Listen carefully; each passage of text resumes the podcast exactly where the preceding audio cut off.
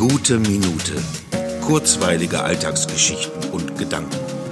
Mein Name ist Matthias Hecht und jetzt geht's auch schon los. Diese Tage sind ja die Tage, in denen man gerne mal das ganze Jahr Revue passieren lässt. Gerade in diesem Jahr kann man da schnell nur an das eine denken, diese Pandemie und wie sie alles beeinflusst hat. Das hat sie mit Sicherheit. Sie hat dafür gesorgt, dass wir vieles von dem, was wir uns vorgenommen haben oder üblicherweise tun, nicht machen konnten.